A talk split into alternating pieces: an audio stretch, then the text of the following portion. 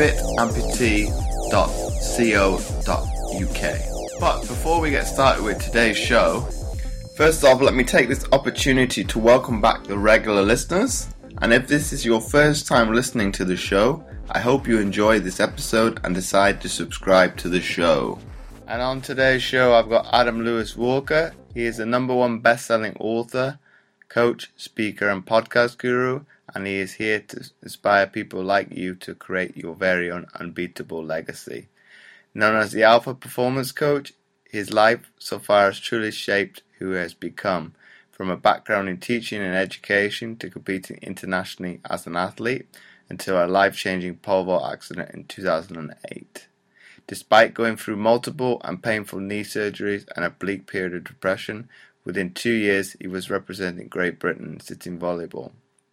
By refocusing and taking charge of his life, he was able to succeed and realized then he had a lot to give to people needing help to achieving their success. With his best selling book, The New Rules of Success, and a regular podcast, Awaken Your Alpha, that's becoming incredibly in demand among people looking for amazing insights into success, lifestyle, performance, and conditioning. So, welcome onto the show, Adam. Thanks, James. Always good to talk to you. Um, it's always good to come back. This is good stuff, and I, I, know you're starting to dig into the book, and I know we've got lots to talk about, and uh, I'm excited to be here. Gosh, it's been a, it's been a long time since you were on. I think it's episode 15 you were back on, and this will wow. be when it comes out 124. So Woo! Awesome, awesome, good stuff, man. So obviously, in the intro, I talked about your previous book and your podcast, Awaken Your Alpha.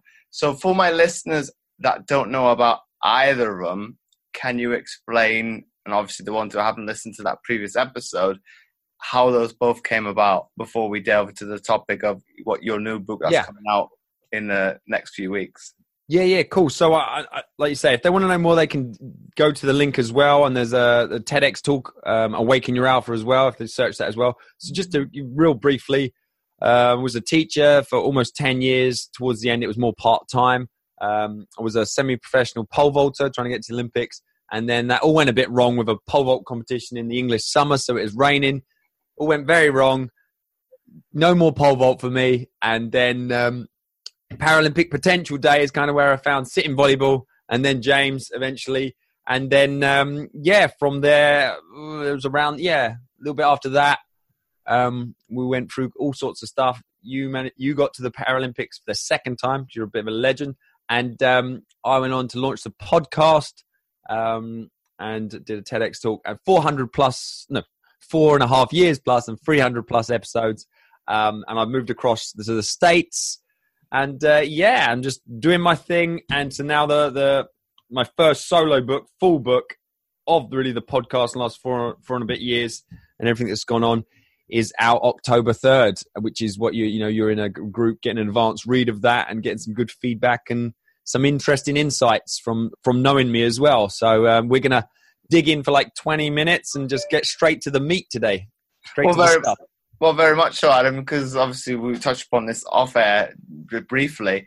Uh, you discuss, you, you discuss, well, not discuss, you bring out and bring to light, obviously, your um, problems with depression and how you dealt yep. with it. And I was a bit surprised when I actually read that because when I knew you as a teammate, mm-hmm. I would have never known. Uh, well, put the two and two together.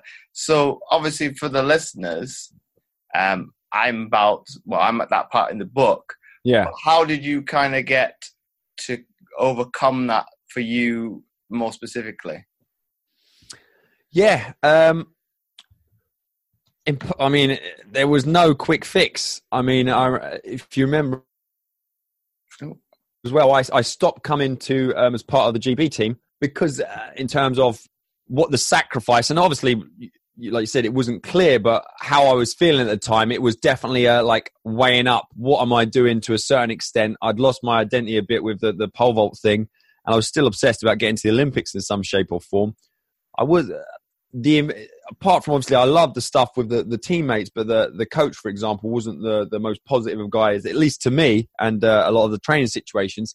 And I had, um, which actually the start of really I think coming out of it as well. I had a newborn in uh, in 2010, so that was more as well on a logistics point of view, coming into London to train and like where is my priorities and and the fact I was a minimal disability athlete, there was only really two spots and kind of the best player on the team was a minimal disability player who kind of could just rock up rightly so because he was like some GB standing legend.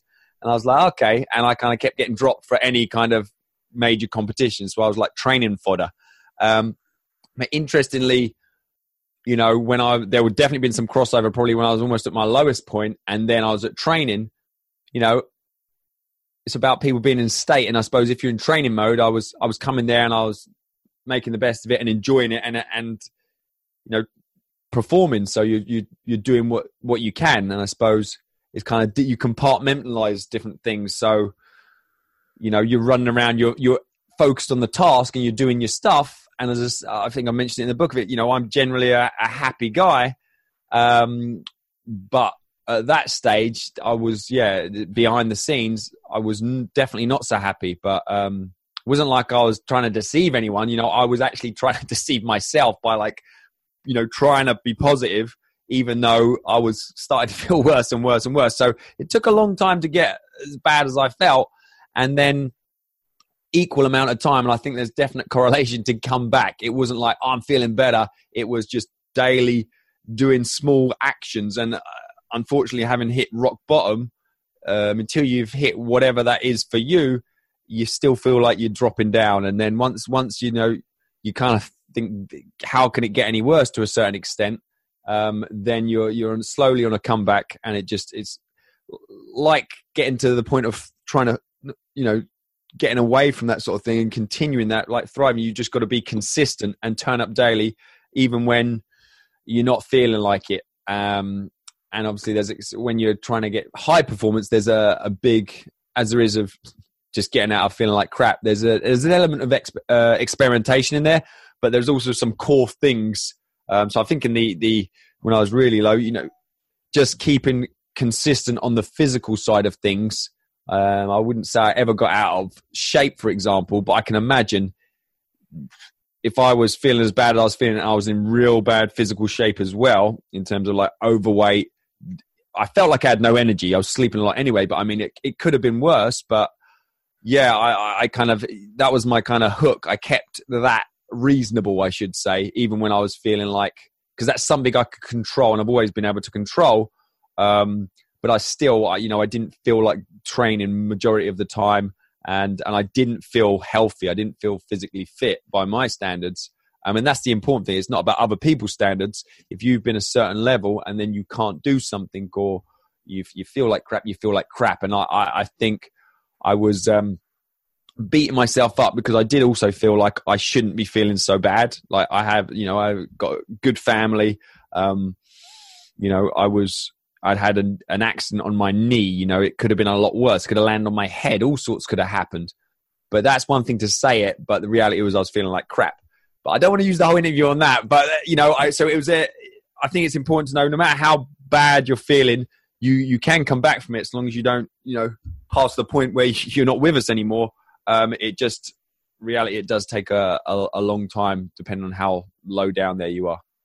But listen to your synopsis there, Adam. I, think I can get, and this is something you put out on your what we call it secret group with the ones that are reading the book right now, of that mentality of the hunter versus lurker. But listening to your story there, it, it comes across as you were very much a lurker, just there for sake. Just, just trying to keep you trying to keep your head above water, and that's not a um.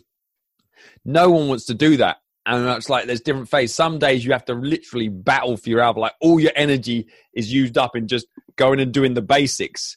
You're you're not going to thrive that day, but you you've you've you know you've worked really hard just to kind of be whatever normal is, but just to you know to get through the day. And I interviewed someone on the in the podcast that I you know he had had um with a newborn, he'd started a new business and his wife had tragically been killed or died. And he he said that he literally for a good year or so, you know, he's not thriving. He's not being the hunter. He he was just battling each day. Just think, you know, I got it will get easier. I've just got to, you know, he's not giving up. He's just battling.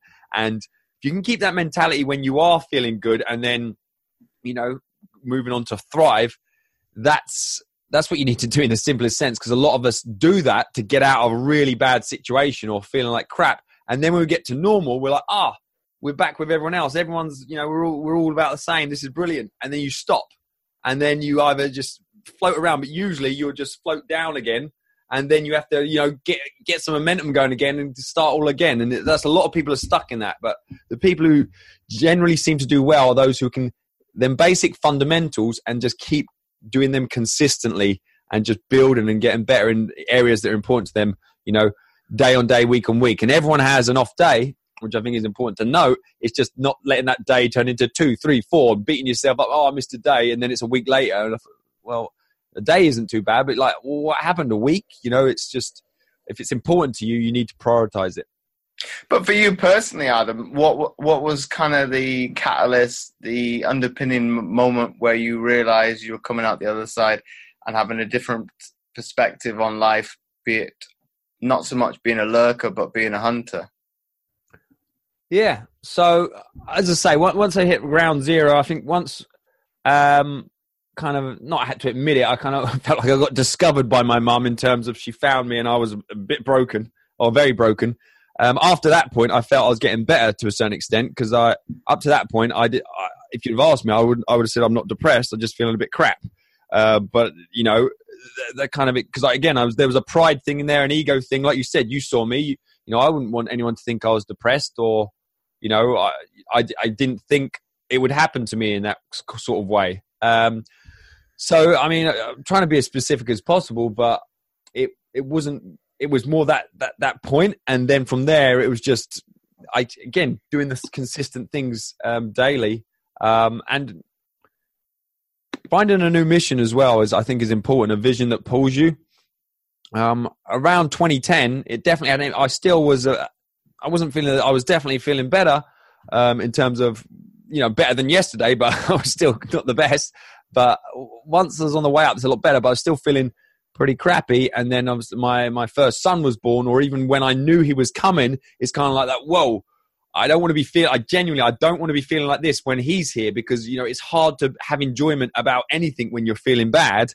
Um, so it was like I need to, you know, keep improving to the point when he comes and even when he you know when he was born that definitely you know take the focus off yourself which is another thing. When you're really like that it's hard to get out of your own head. It's all about you oh woe is me type stuff. Whereas if you're i mean a simple tactic as well if you focus on helping someone else and you know have an impact make them feel better those kind of result you will feel better. But also even if you it makes it takes your attention off yourself. And so when the, you know become a dad for example your focus goes elsewhere and yeah, I might not be feeling legendary at that point, but I'm not focused on that. I'm focused on this little thing, which is awesome. And it, you know, it's just, it's, as I say, it was, it wasn't one big thing, but it's just slowly getting better. And then also in that video you did, you, you mentioned the inspiration that Eric Thomas had on you. Oh yeah, that's yeah, that's a recent thing. That's that's that was that was a you know a nice recent example of getting out there out of your comfort zone and and and maybe following the less trodden path and also you know majority of people i think the the stats on who would write a book or people who write a book is like 90% of people who start a book don't get it published or it's even lower than that. So don't get angry at me getting stats wrong. But then it's like then people who finish it out of that it's like 3% get it published and then I suppose talking to my publishers who are all like, "Oh, you're actually getting out. You're actually going out there in terms of like launching a book online now or a book kind of online. They kind of go together.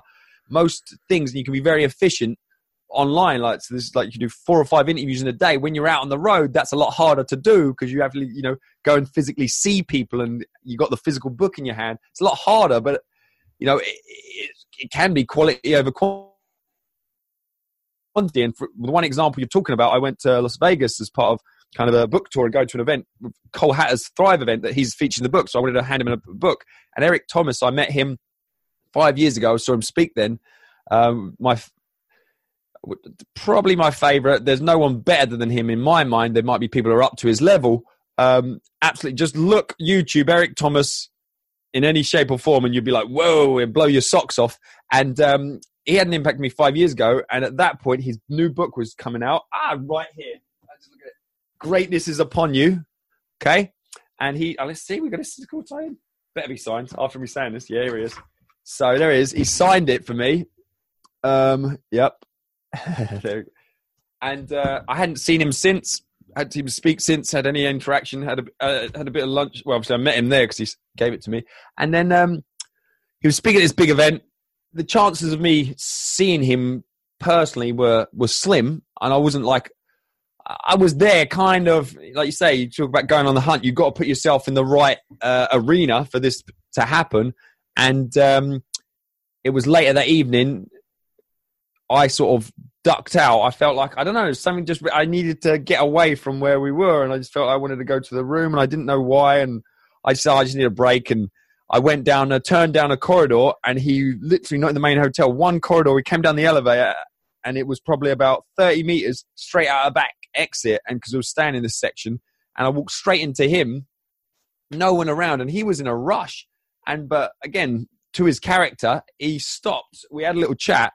You could see he was in a rush. He's obviously catching a plane or something like that. But he completely stopped and was present. And then I said, "Oh, you know, I, you know, I basically a bit not quite. You're a bit of a legend. I didn't kiss his ass too much, but I was just like, oh, you know, I really appreciate what you. I met you, you know, five years ago, and your book inspired me and uh, you get you sign a copy for me. And he was, and this is the thing in terms of when you want to make sure you're prepared as well.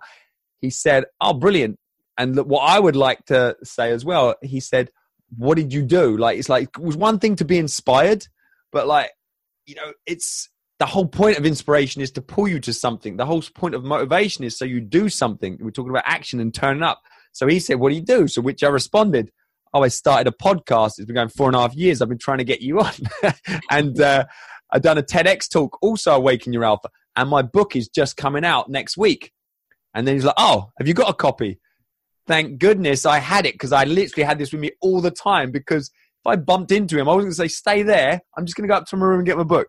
So then I, I, I, get, I gave him a copy of the book and he was like, oh, he's like, this is awesome. And he says, I'm going to read this. And then he said, I was almost forgot, he said, can you sign it for me? So I signed him, Eric Thomas, a copy of my book. He's got it and he's uh, reading it. And um, we got a quick little photo and he agreed to come on the podcast.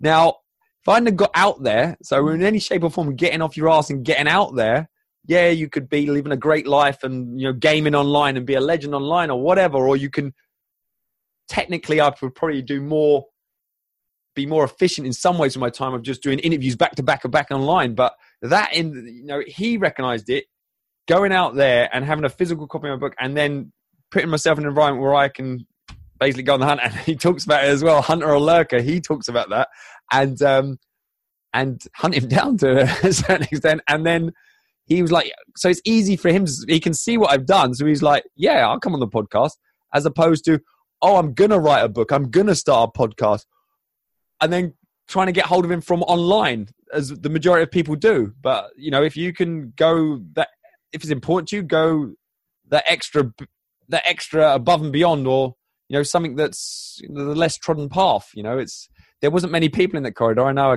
I was caught him off guard, as it were, but you've got to put yourself in the environment. So these, what some people say is lucky scenarios. It wasn't really lucky that I bought that plane ticket or spent a load of money going there, or lucky that I wrote the book and lucky that I had it with me. But to other people, they will they will not see that. They will you oh that's so lucky wish that could happen to me. Where were you? You at home or whatever? So I, I mean, yeah, no, it's just it was it was a nice. I couldn't have planned it like that, but it's just these things. I think the opportunities are everywhere, and you you keep mentioning it because I, I know you're seeing that bit in the book in terms of hunting and being aware of these opportunities, but also even within the opportunity, making the most of the opportunity. Sometimes people hunt to get the opportunity, they get it. Could be at an event, and then they just might chill out and think, "Oh yeah, I'm, I'm here, I've made it." But I was uh, definitely felt the urgency to get out and about. And uh, yeah, it worked. That worked out well. And uh, linked to those, a lot of people, you know, premature celebration is something that popped up recently because, because again, a picture of Eric Thomas looks really cool. I was going to say it doesn't sell any books. It might do, but it doesn't if people think, oh, look how well it's going. Yeah, celebrate. It's all done. The book hasn't even been released yet. So, you know, I, I think um, we had uh, a book signing in San Diego and it was loaded with this was with people you had to put your name on the guest list and i think the the average turn up rate for something like this is 60% that's just human nature so people are literally saying to you put me down i want to come 100% less than 24 hours before out of them 40% of people will break their word it's just how it is don't take it personally we had 50% show up and it's just fascinating so it shows anyone listening to this you, know be crazy. Actually, if you say you're going to do something, or do it. You know, it's and it puts you already in a smaller group of people.